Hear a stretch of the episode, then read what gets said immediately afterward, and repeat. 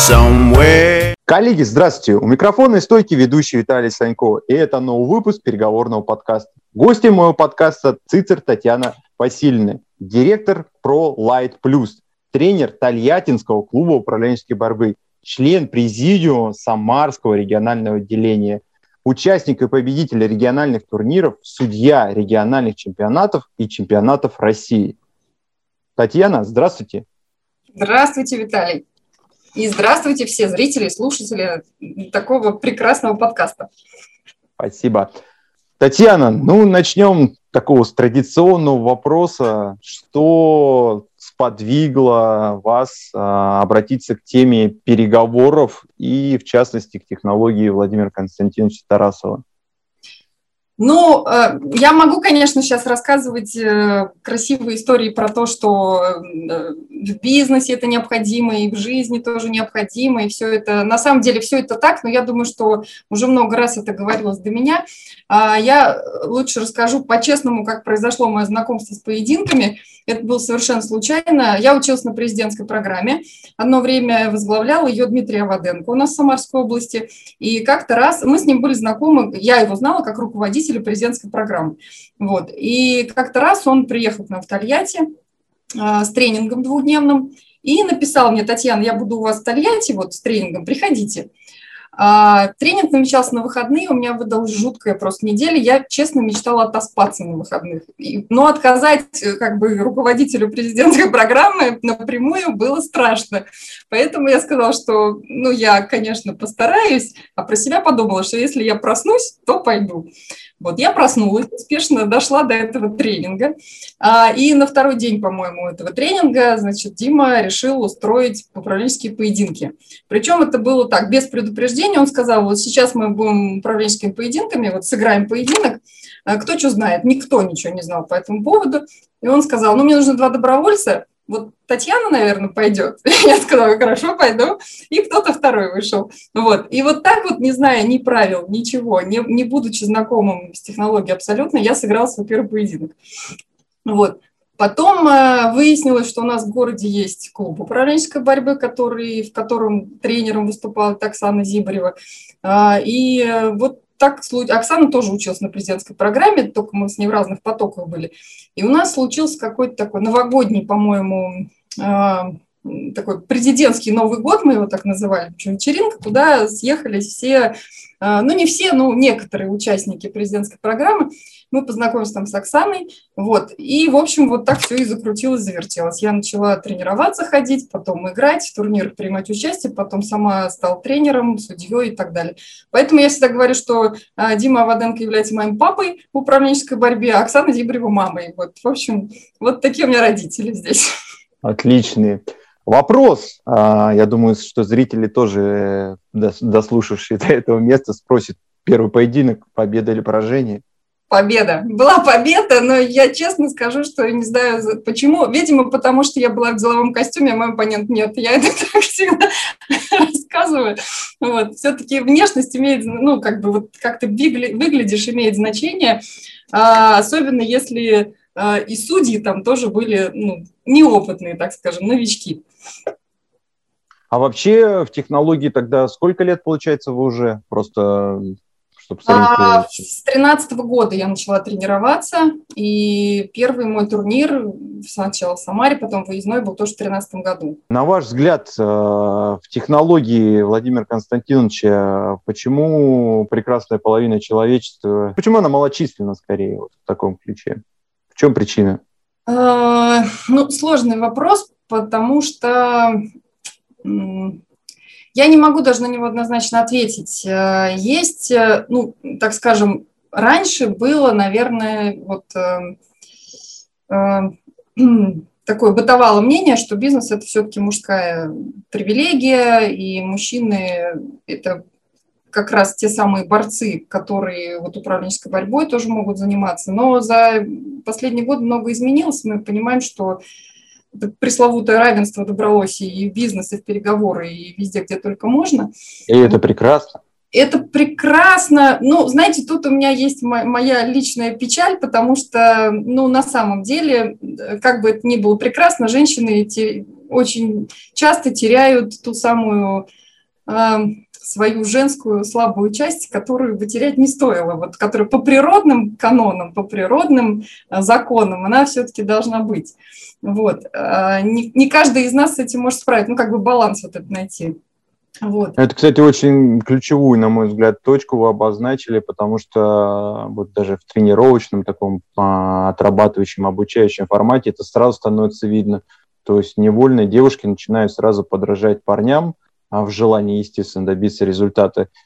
И, как правило, это как-то не очень получается. Ну, то есть как бы природа как-то она так придумала, и это ну, не очень получается. Но как только...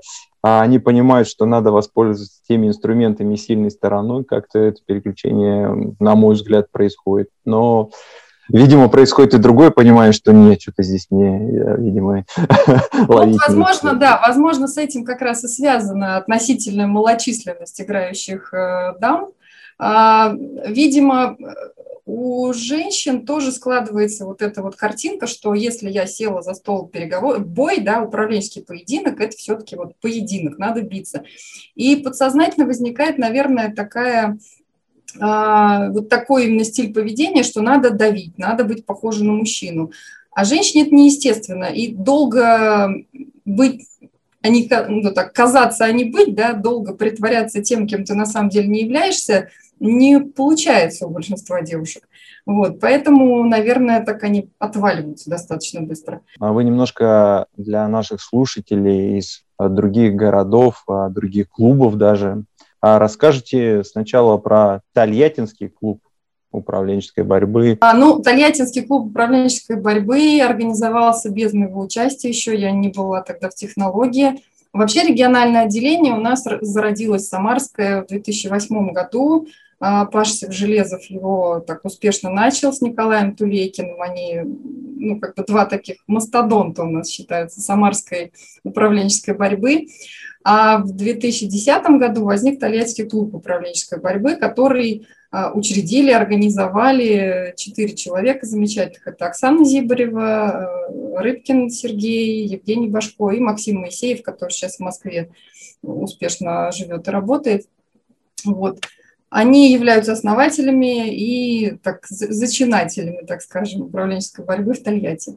Вот я к клубу присоединилась, как я уже говорила, в две тысячи тринадцатом году. Сначала в роли просто игрока, который на тренировочные приходил поединки, а потом уже пошло-поехало. И турниры организовывали в роли организатора, в роли судьи, в роли тренера. В общем, теперь уже во всех ролях там принимаю участие. Следующий мой вопрос – инклюзивных поединков. Для начала определения дайте, возможно, не все знакомы, что это такое, а потом, как вообще появилась эта идея и история вот этого вот вопроса.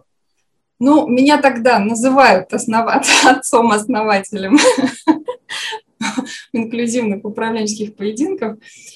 А, вообще инклюзия – это, ну, от английского слова inclusion, да, включение, вовлечение, такое нечто, смешение чего-то, двух разных культур. В данном случае речь идет об инклюзии между людьми с ограничениями по здоровью и людьми, у которых этих ограничений нет. То есть люди-инвалиды и люди условно нормальные. Я почему говорю условно? Потому что пообщавшись с людьми с ОВЗ, да, ограничения по возможности здоровья, невольно начинаешь понимать, что кто тут нормальный, еще надо подумать. Потому что у людей... И критерии нормальности, да? Да, да, да, потому что у людей с инвалидностью иногда такие качества обнаруживаются, у которых, ну, у которых просто в помине нет людей, которые, ну, как бы нормальными считаются условно, да, в нашем мире. Вот. Родилось это все неожиданно, и я даже не ожидала, что выльется вообще в какое-то движение. Я училась в одно время в медицинском колледже, в филиале Тольяттинского колледжа медицинского, который находится в двухстах километрах от Тольятти, в селе. И в этом селе обучают, есть специальный курс для инвалидов по зрению, там обучают массажистов. И директор колледжа, она, ну, некоторое время работает с этой темой инвалидной, ей это интересно, она устраивает какие-то мероприятия для них, помогает в устройстве на работу ребятам и так далее. У нас в России существует организация «Белая трость», это общество слепых всероссийское, с президентом в Екатеринбурге, который, кстати, находится. И Олег Колпачиков его зовут. Олег во главе вот этой организации большой. У нас представительств Белой Трости на самом деле по России очень много. И в Крыму есть, и у нас в Самарской области везде. Это аналог как бы такой организации международной, то есть представители такой организации на самом деле есть во всех странах мира. Вот. И регулярно Белая Трость проводила и проводит конгрессы для инвалидов, международные в том числе, съезды какие-то. И вот в один прекрасный момент директор колледжа нашего решила, что давайте-ка мы проведем международный конгресс у нас в селе для инвалидов. Ну, это было очень забавно, потому что ну, международное мероприятие такого высокого уровня, достаточно трехдневного, прям три дня полной программы с участием э, э, губернаторского корпуса, депутатов, там, главы поселения, членов администрации. Ну, то есть такое большое мероприятие. Оно проходило просто в селе, в российском. Вот. Туда приезжали, приехали представители Франции, Германии, Турции, там ну, много было разных ребят, и слепые, и глухие, и колясочники. Вот. И когда мы готовили мероприятие, она со мной тоже училась на президентской программе. Вот у меня такая президентская программа, это прям оттуда вышло много чего в моей жизни. И она знала, что я занимаюсь поединками, и говорит, слушай, что вот в программу бы вставить, а давай попробуем управленческие поединки. Ну, давай, давай сыграют инвалиды с неинвалидами, а давай. И мы вот в таком пробном просто формате, я провела турнир небольшой между ребятами-инвалидами по зрению и ребятами, которые ну, прекрасно видят. Вот. А Олег Колпачиков, президент Белой Трости, который присутствовал на всем этом безобразии, он настолько впечатлился, что просто теперь от меня не отстает, потому что много лет занимаясь инвалидами, Олег сам тотально слепой, но он слепой не с детства, не с рождения, а, там, в результате несчастного случая, то есть он прекрасно понимает обе стороны, да, он знает, как это быть зрячим, знает, как теперь вот быть незрячим. И он за много лет занятий с инвалидами, а работают они не только со слепыми, но и с инвалидами по слуху, и колясочниками, и ментальными отклонениями, различными ограничениями по здоровью. Олег пытался найти инструменты, которые бы помогали их социализировать. Ну, не секрет, что очень многие люди, которые ограничены в своих возможностях по здоровью, они предпочитают отсиживаться дома, считают, что никому не нужны. Ну и такое у них... Ну, плюс этому, конечно, способствует и социальная среда наша, которая не очень приспособлена к тому, чтобы в ней активно действовали люди с ОВЗ. Вот. И Олег всеми силами всегда старается их вытащить из этого, ну, как бы активно в социальную жизнь включить. И он говорит, что у нас за столько лет всего один инструмент есть, который реально помогает включить людей в активную социальную жизнь. Это «Паруса духа». Это такой проект, когда незрячие люди управляют яхтами. То есть они выходят на парусную регату и прям вот ничего не видя, как-то ведут корабли вперед. Вот. И, и оказалось, что управленческие поединки – это второй такой инструмент, который реально работает. Потому что люди, сидя за переговорным столом, они на самом деле... Э, теряется вот эта разница. Вижу я, не вижу, умею я ходить, не умею. Все ведут себя одинаково и взаимодействуют на равных. И после этого, ну, то есть он решил прям, что надо развивать вот эту тему инклюзивных управленческих поединков. Мы провели еще один турнир, еще один у нас, когда был конгресс такой для инвалидов в селе Кино-Черкассы. А потом наступила пандемия, мы все сели по домам. И Олег сказал, о, это же прекрасная возможность как раз в онлайне, как раз с инвалидами, это и надо проводить. И вот так родился проект инклюзивных управленческих поединков онлайн, который растет, развивается какими-то ну, невероятными просто путями сейчас, потому что ну, на самом деле я не ожидала, что это выльется в какой-то проект. Вот. И на данный момент удалось, вообще как бы удалось... привлечь очень многих людей в федерацию. То есть первое время я пыталась этим заниматься сама одна, но понимая, что, во-первых, нужны судьи, да, чтобы люди понимали, что это прям технология, что есть определенные критерии. Мне надо было им показать образцы судейской связи обратные, образцы каких-то поединков.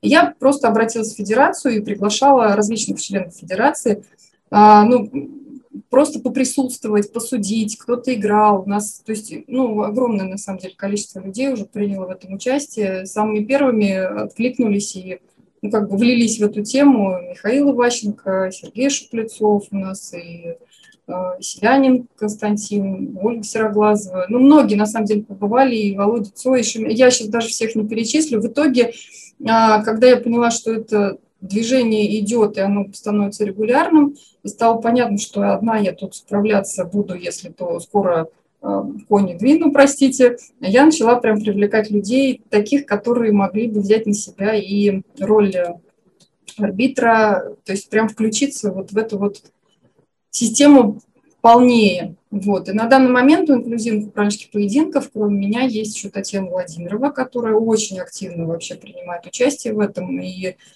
ведет тоже поединки, работает с детишками-инвалидами из школы Мартиросян. И Александр Смирнов, который тоже, ну, как бы мы вот такие три заменяющие друг друга арбитра федерации, которые активно принимаем участие регулярно в этих мероприятиях. Вот. Могу еще... Спасибо за подробную историю, с которой мы познакомились. Возможно, нужна помощь, кто-то из слушателей нашего подкаста услышит. И если она нужна, куда обратиться? Куда... Она нужна, потому что, да, потому что инклюзив, ну, инклюзия – это вот мы тут с Олегом Колпачиковым на эту тему регулярно спорим, потому что цели у нас с ним разные. Я, как представитель федерации, стараюсь донести до участников инклюзивных управленческих поединков технологию, принципы, стараюсь, чтобы они от раза к разу играли лучше. Но это не совсем получается, потому что из раза в раз приходят новые люди. То есть очень мало тех, кто прямо первый раз пришел, второй, пятый, и они растут. А Олег говорит, что это нормально, потому что цель инклюзии – это как раз в чем и состоит эта инклюзия. Да? Встречаются два, три, там, четыре разных социальных класса, абсолютно разные социальные роли, да, инвалид, не инвалид, например, или спортсмен и соцработник, или там библиотекарь. Это так же, как вот мы сейчас с вами разговаривали, да, мужчина и женщина. Это тоже инклюзия своего рода. Встречаются два разных мира, и они друг с другом как-то должны взаимодействовать. Вот. И инклюзивные управленческие поединки – это вот как раз про это, как говорит Олег. То есть чтобы люди учились с разными мирами, из своего мира выйти и с другим миром повзаимодействовать. Вот в этом цель. Очень интересный момент, вот такой затронули это, дальше доразвивая немного, это как технология, как образовательный элемент, да, прокачки каких-то навыков, и технология, как вот есть Федерация управленческой борьбы, как именно спортивные составляющие.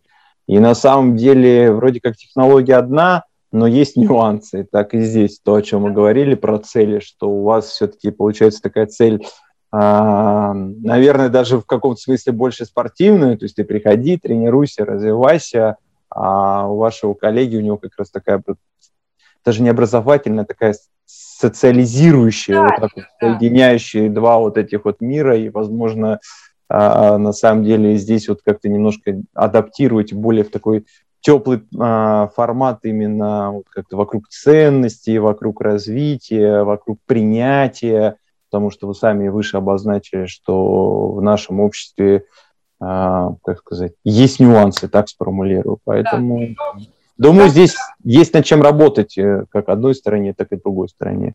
Ну, действительно, это так. И, ну, как мы любим говорить, инклюзия – это такая штука, которая должна быть полезна двум сторонам. То есть это не, не, так, не та история, что я вот такой молодец, пришел, сейчас помог инвалидам, сделал доброе дело. А технология инклюзии именно заключается в том, чтобы и я на себе почувствовала пользу от общения вот с людьми с ограниченными возможностями по здоровью. То есть э, э, это такая, ну, такая штука двусторонняя, да, вот должна быть, потому что у нас в обществе принято думать, что инвалид – это, ну как, есть такая поговорка, да, моряк ребенка не обидит.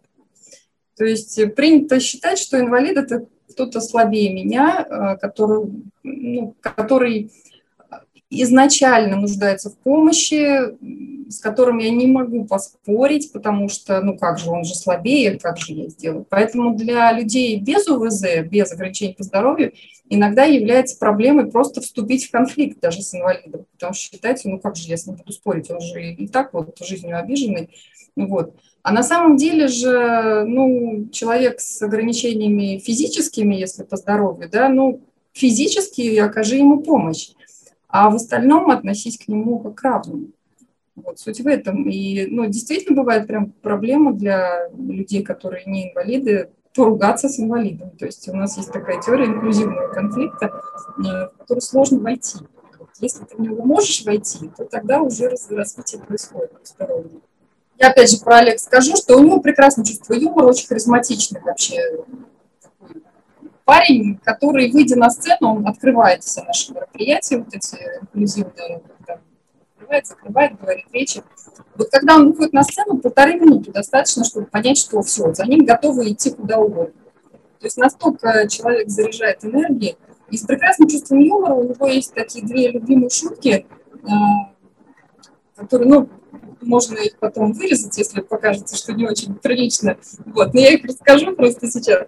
Значит, одна шутка такая. Олег, поскольку уже двадцать лет с лишним является тотально слепым, прекрасно ориентируется в родном Екатеринбурге, он один ходит по магазинам, там, по улицам, ну, то есть он, ему не нужно вообще. Но иногда он любит пошутить, и стоя на перекрестке каком-нибудь таком большом, широкой дороге, где, ну, такой хайвей, Екатеринбургский, стоит и делает вид, что он не может перейти дорогу. Естественно, в толпе находится какой-нибудь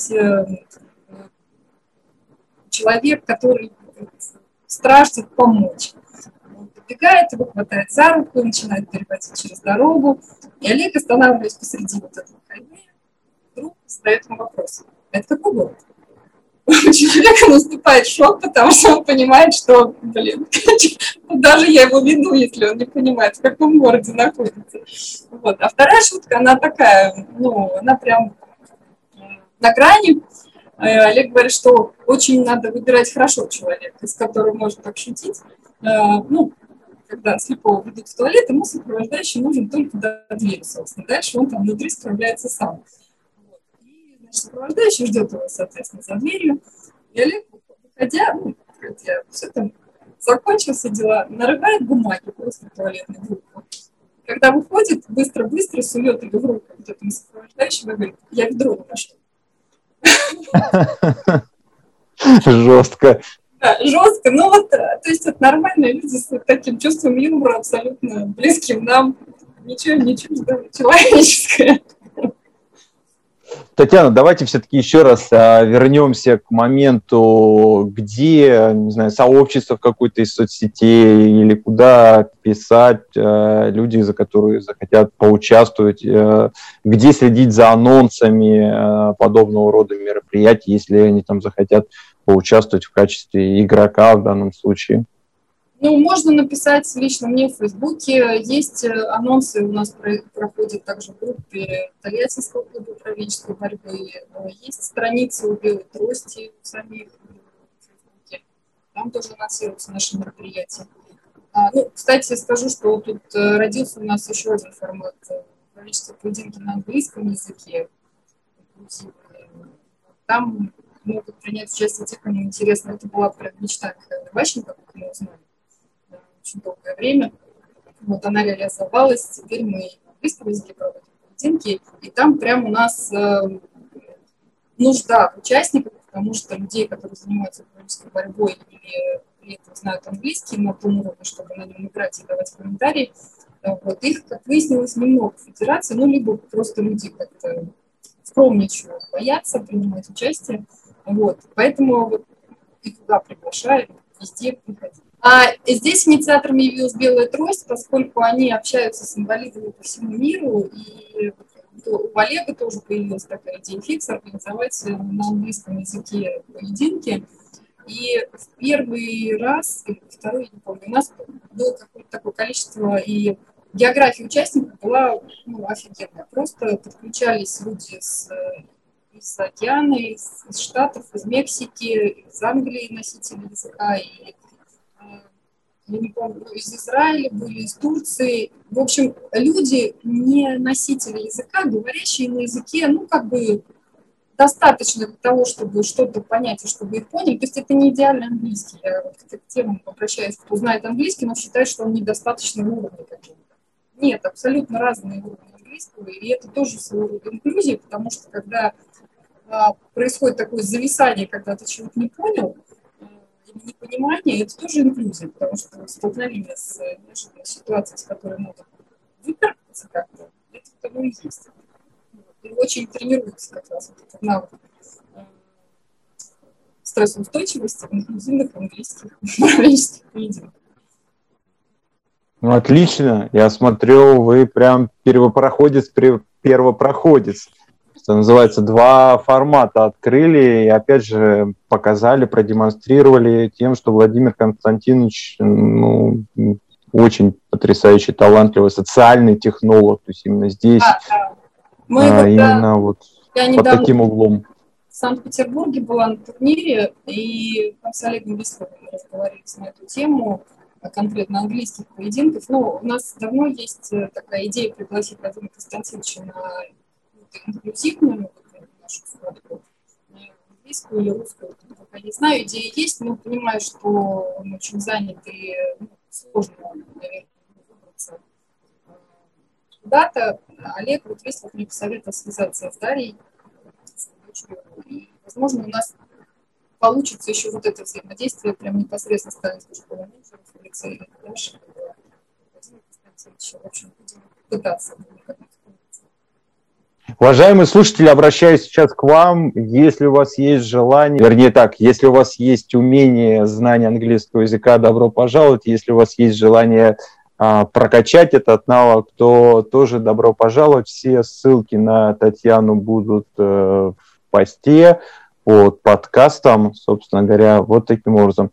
Татьяна, я же в свою очередь благодарю вас за то, что вы откликнулись на мою просьбу, поделились, с моей точки зрения, интересной, увлекательной историей вашего, так сказать, пути в технологии, не просто пути игрока, на мой взгляд, а именно вот человека, который объединил миры, не побоюсь этого слова. Спасибо.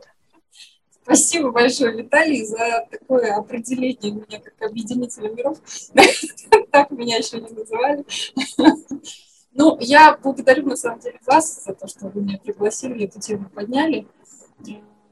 Тема важная, но не всегда получается о ней так от нас разговаривать, потому что ну, мы много говорим про то, что надо да, и соцсреду под инвалидов подстраивать, и вообще что-то с ними делать, как-то вот.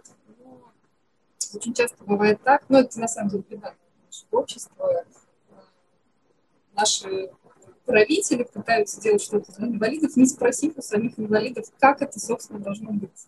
Ну, если я сама не понимаю, как ездить на коляске, да, как я могу сделать правильный памперс, да? Ну, то есть много таких историй, когда что-то делается, оно оказывается бесполезным. Поэтому лучше этот вопрос изучать все-таки изнутри, разговаривать с людьми, которые реально в этом живут. Вот у людей с ограниченными возможностями по здоровью, они вообще называются по-английски disabled, да, disability, какое-то ну, инвалидное качество называется disability. Невозможно что-то сделать, да. Так вот, у Белой трости они изобрели такой термин extra-ability. То есть они считают, что у человека, у которого есть disability, в определенном плане, например, он незрячий, у него развиваются куча разных extra-ability, то есть каких-то сверхкачеств. Например, у него развивается очень круто слух, обоняние, способность человека чувствовать, видеть не глазами, а другими органами чувств. То есть он становится более активен по-другому, иначе. Вот. И вот это вот экстрабилити, на самом деле, это очень классная штука, потому что ну, даже для условно нас здоровых людей, без инвалидности, их можно развивать. То есть, когда я, например, встречаюсь с этими людьми, да, я понимаю, что э, мне-то больше повезло, у меня-то вот это есть, и я могу развивать эти экстрабилити, вот, имея даже то, чего не имеют эти люди. Вот, потому что они, на самом деле, обладают какими-то ну, неимоверными способностями, я не знаю, какой-то жизненной, жизненной стойкостью, какими-то такими способностями, которых ну, мне, например, не хватает. Да? Вот. Когда ты на них смотришь, понимаешь, что ну, вот же оно, вот себе-то что мешает. Вот. Это к вопросу, уважаемые слушатели, про то, что надо ценить, что имеешь, это раз, а второе, больше позитива, дорогие слушатели, больше позитива, нам и этого не хватает. Развивать экстрабилити. Да будет так. Спасибо еще раз. Уважаемые слушатели, традиционно обращаясь к вам, прошу вас поддержать мой подкаст, поставить лайк, написать комментарий, написать в комментарии, кого бы вы хотели еще в гостях. И традиционное «Услышимся».